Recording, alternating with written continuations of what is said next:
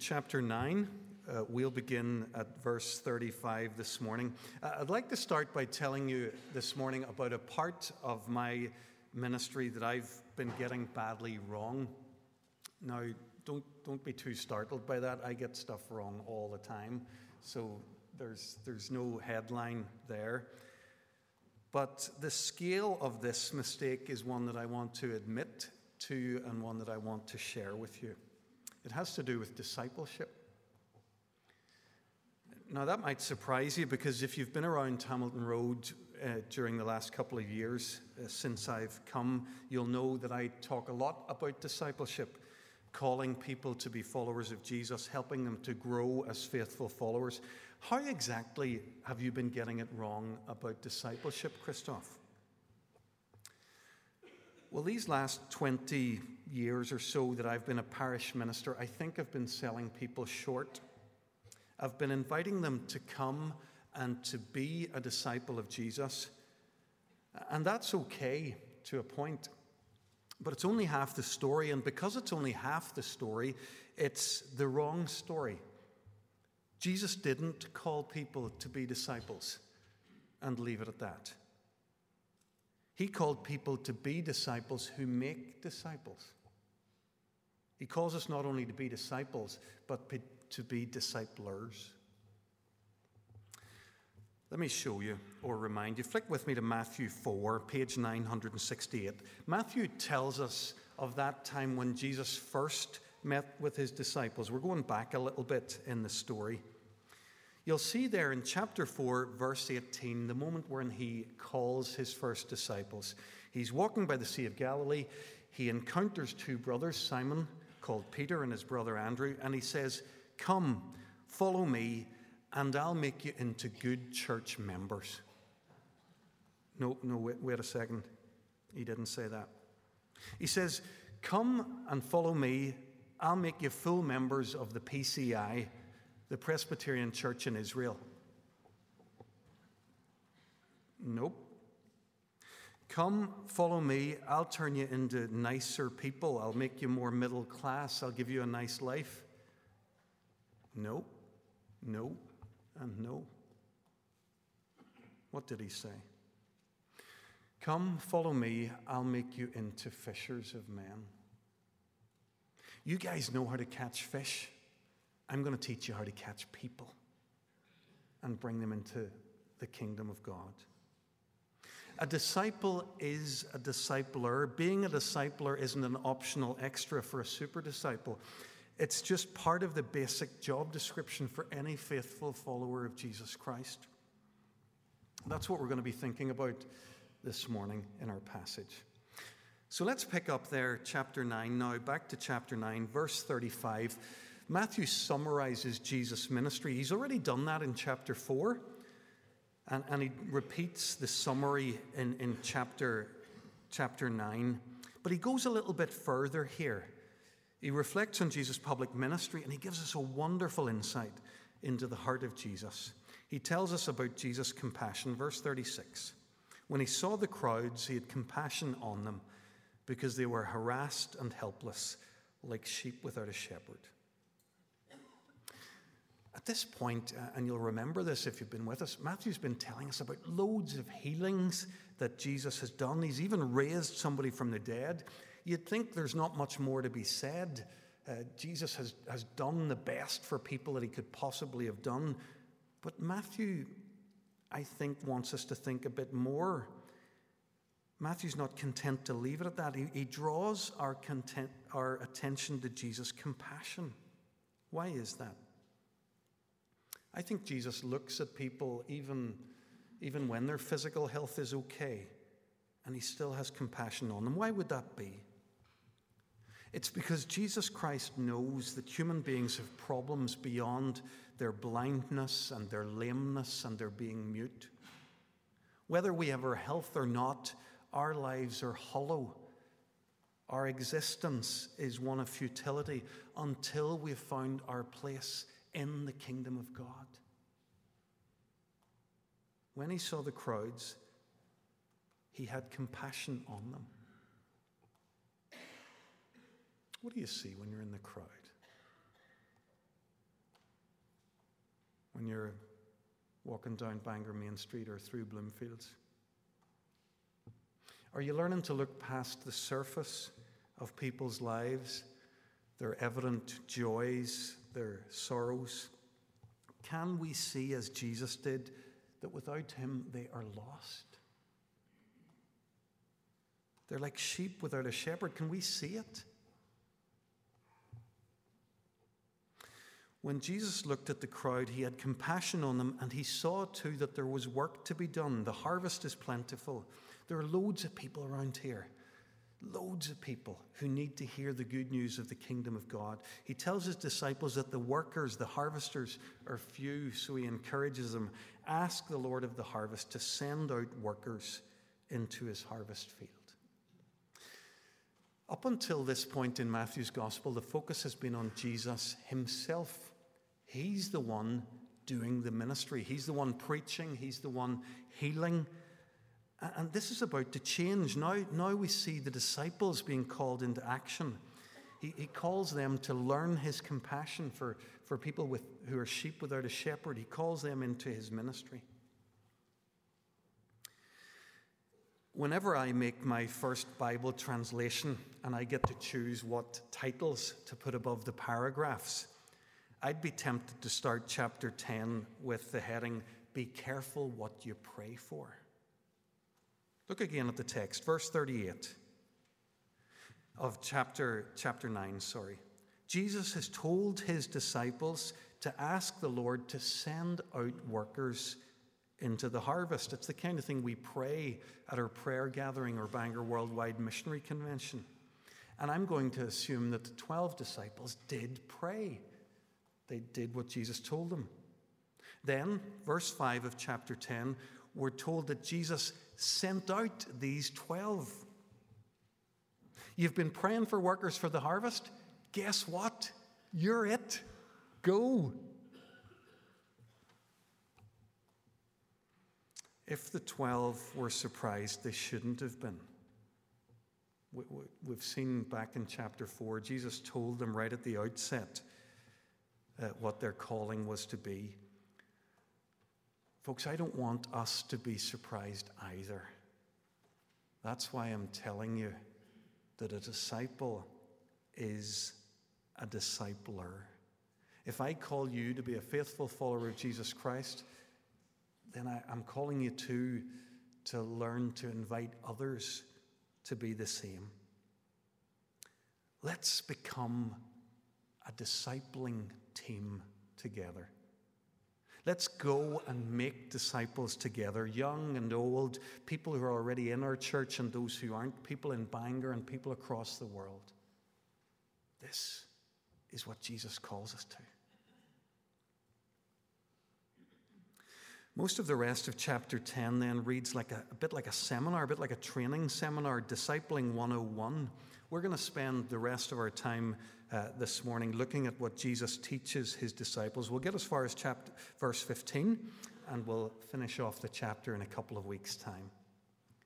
There's a sense in which some of Jesus' teaching here has a very, uh, very specific for his times kind of a feel. There are things here that we wouldn't naturally try to replicate entirely. So, what I'm going to do is I'm going to move pretty quickly through these verses and look to see what the, the transferable values are that we might uh, take to ourselves for our discipling work in 2023.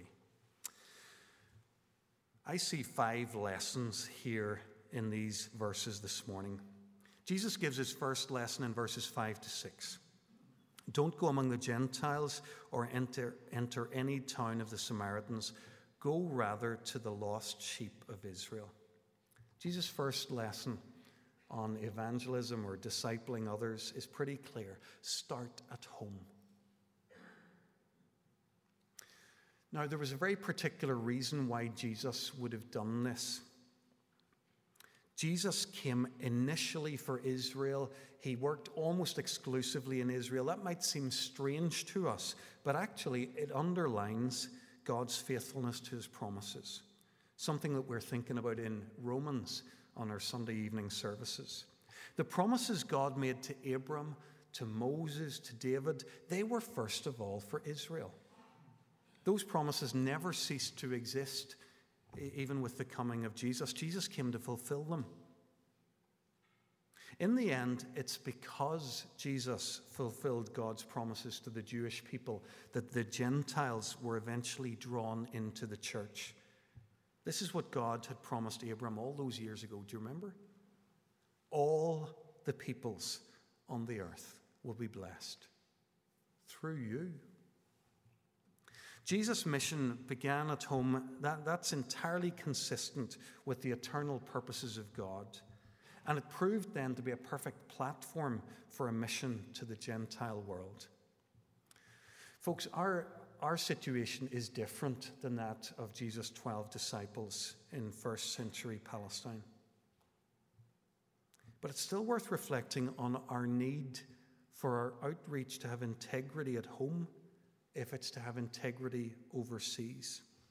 Whenever the risen Lord Jesus commanded his disciples uh, to, to take the, the gospel message, he told them to be his witnesses to the ends of the earth, but not before they'd begun in Jerusalem and in Judea and Samaria. They were to begin on their own doorstep and close to home. Many Ulster evangelical churches are full of prayerfulness and vision and giving when it comes to taking the good news of Jesus uh, across the world to countries all over the world. When it comes to the houses and streets around them, they're paralyzed. The irony seems to be lost on them. They, they're willing to, to cross the world with the gospel, but they seem unwilling or unable to cross the street. Don't, don't misunderstand me. I'm not in any sense undermining our, our need for global overseas mission. We long to see the far flung corners of the world reached with the gospel of Jesus Christ. But what about Hamilton Road and Prospect Road? What about Kilcooley and Cove Bay? Do we have the same vision for the people who live there, or, or is it too difficult for us to reach them, too demanding? I'm praying that God will lead us to the lost sheep of Ballyholme and Bangor every bit as much as those in Nigeria and Japan. Lesson one in Jesus' evangelism seminar deals with the where question. He says, Begin at home. Lesson 2, verse 7, deals with the what question. What are we to preach? What are the disciples to preach? As you go, preach this message The kingdom of heaven is near.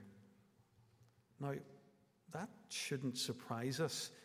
Matthew's told us repeatedly that Jesus preached this message repent, for the kingdom of heaven is near. Friends, this is still the message that people need to hear today. People need to hear that God, the Creator, is King of this world. They need to hear that by rights, His Son Jesus ought to be their King, King of their lives. We need to show people that if Jesus isn't King of their lives, then they're living a life of rebellion. They need to repent, to turn around. Jesus must become their King we would tell people that all of this is possible only through God's grace.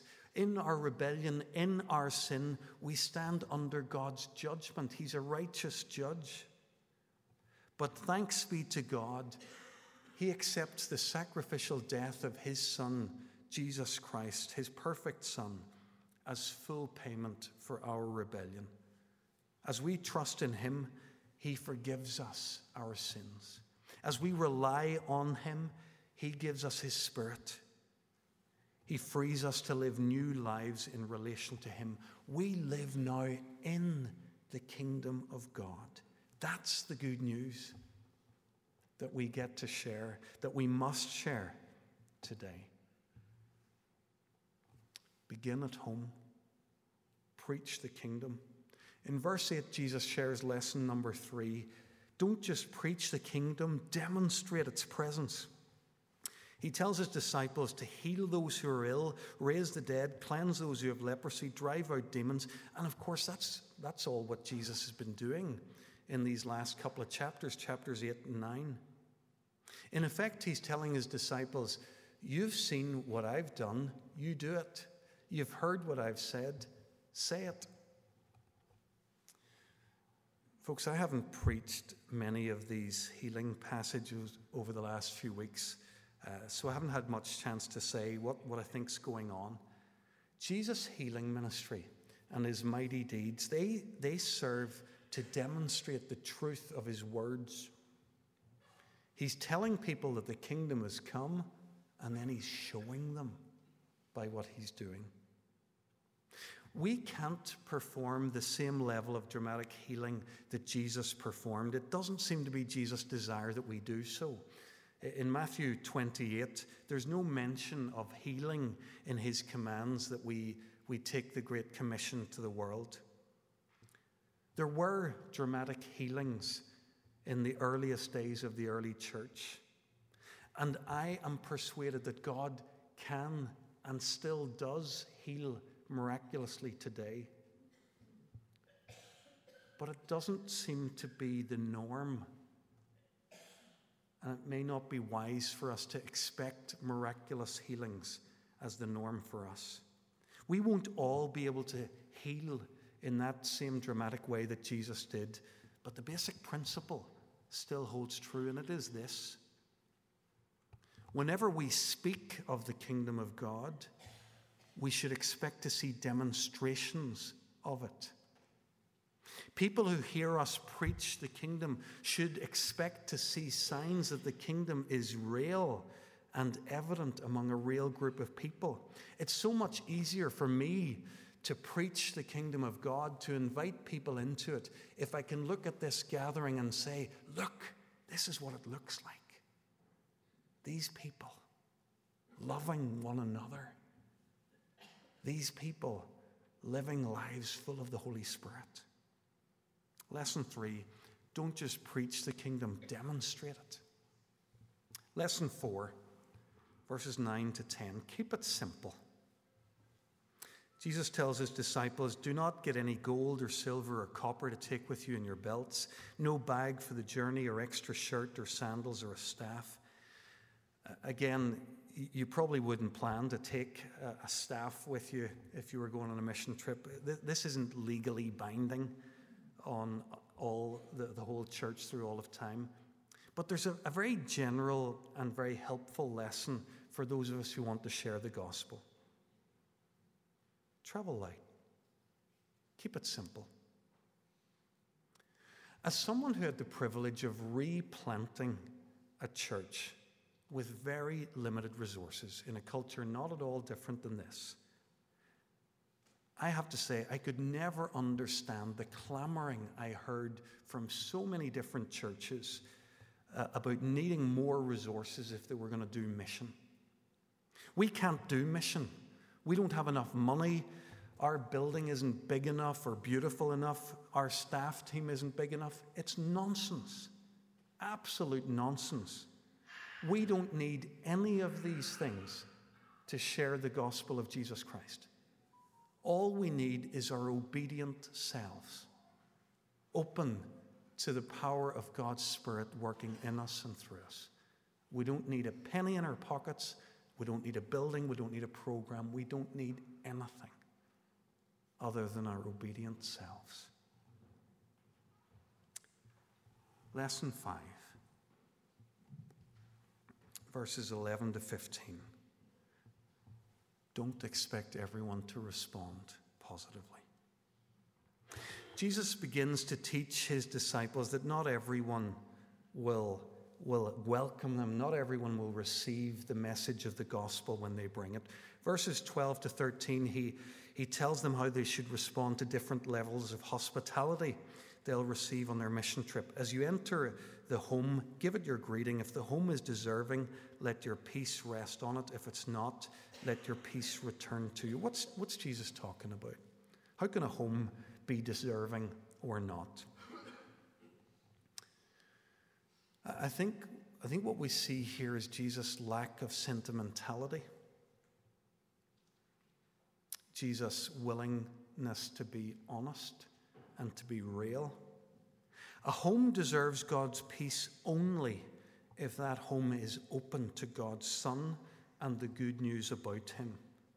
Any home that doesn't welcome Jesus and the good news about Him can't possibly know substantially the peace of God. I find this very challenging in regards to our pastoral work here at Hamilton Road. I'd love nothing more than to go to every home uh, of every member who's on paper a member of this congregation and to, to pray God's blessing and leave convinced that God's blessing, God's presence really is there. I'd love nothing more. But Jesus reminds us that there can't be any real blessing in a home where people reject Him. How can God truly bless people who reject the very greatest goodness that He offers them in His Son Jesus? How can people who stand aloof from God's grace receive from Him?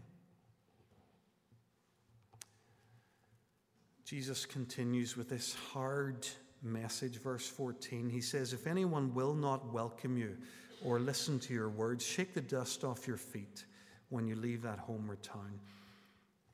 This idea of shaking dust off your feet seems, seems strange to us. It, it was a very real thing in Jesus' day.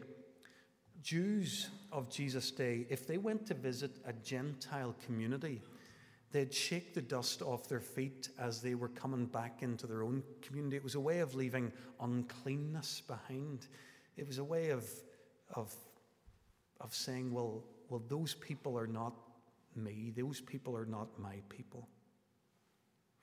It's something that the New Testament Christians actually practiced. So if you read Acts, you'll see that Paul in his missionary journeys, chapter 13, chapter 18, shakes dust off his feet, shakes out his clothes. He moves from a community that says no to the gospel of Jesus to go to one that will hopefully say yes.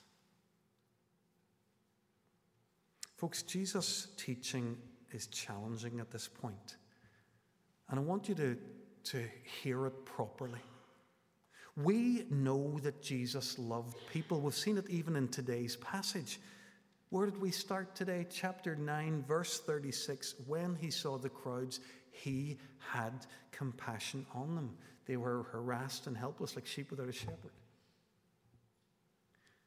Jesus is the shepherd who seeks lost sheep, but yet, it seems that there's a point where he says we must move on.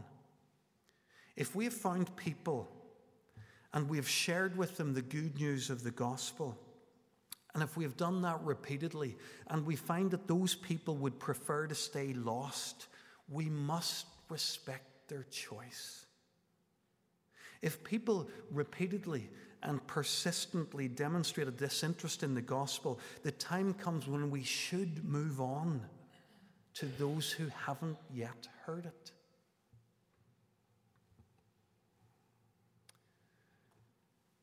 We shouldn't take any of this lightly.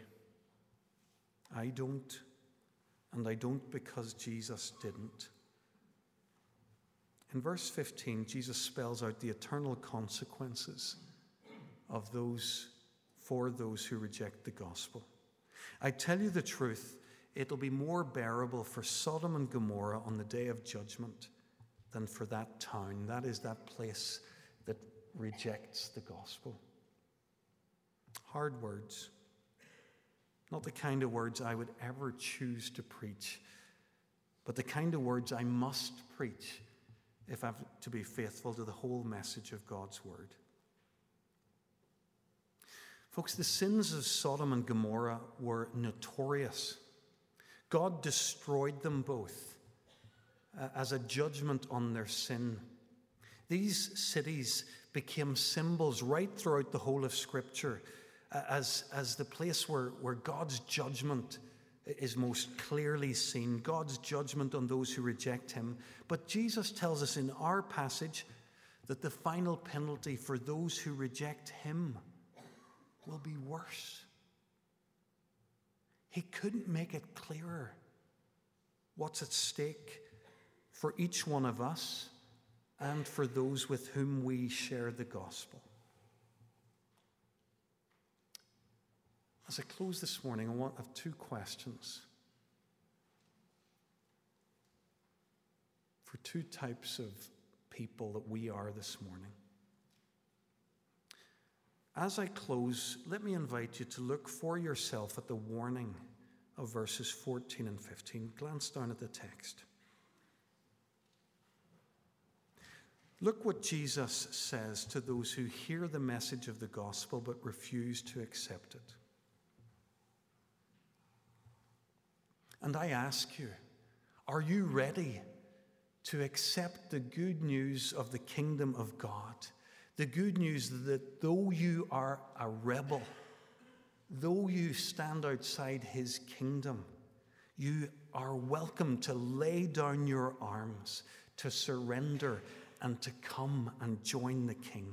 Are you ready to start living the life that you were created for, life in the kingdom of God? Are you ready to become a disciple of Jesus Christ?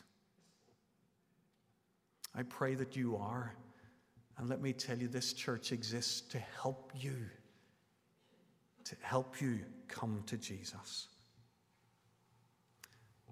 I have a second question. For those of us who have already entered life in the kingdom, who are already disciples, a different question. Can we learn to see what Jesus sees? Sheep without a shepherd. Can we cultivate the kind of compassion that he had for the harassed and the helpless? Are we ready to become what we say we want to be, faithful followers of Jesus Christ? That is, disciples who make disciples.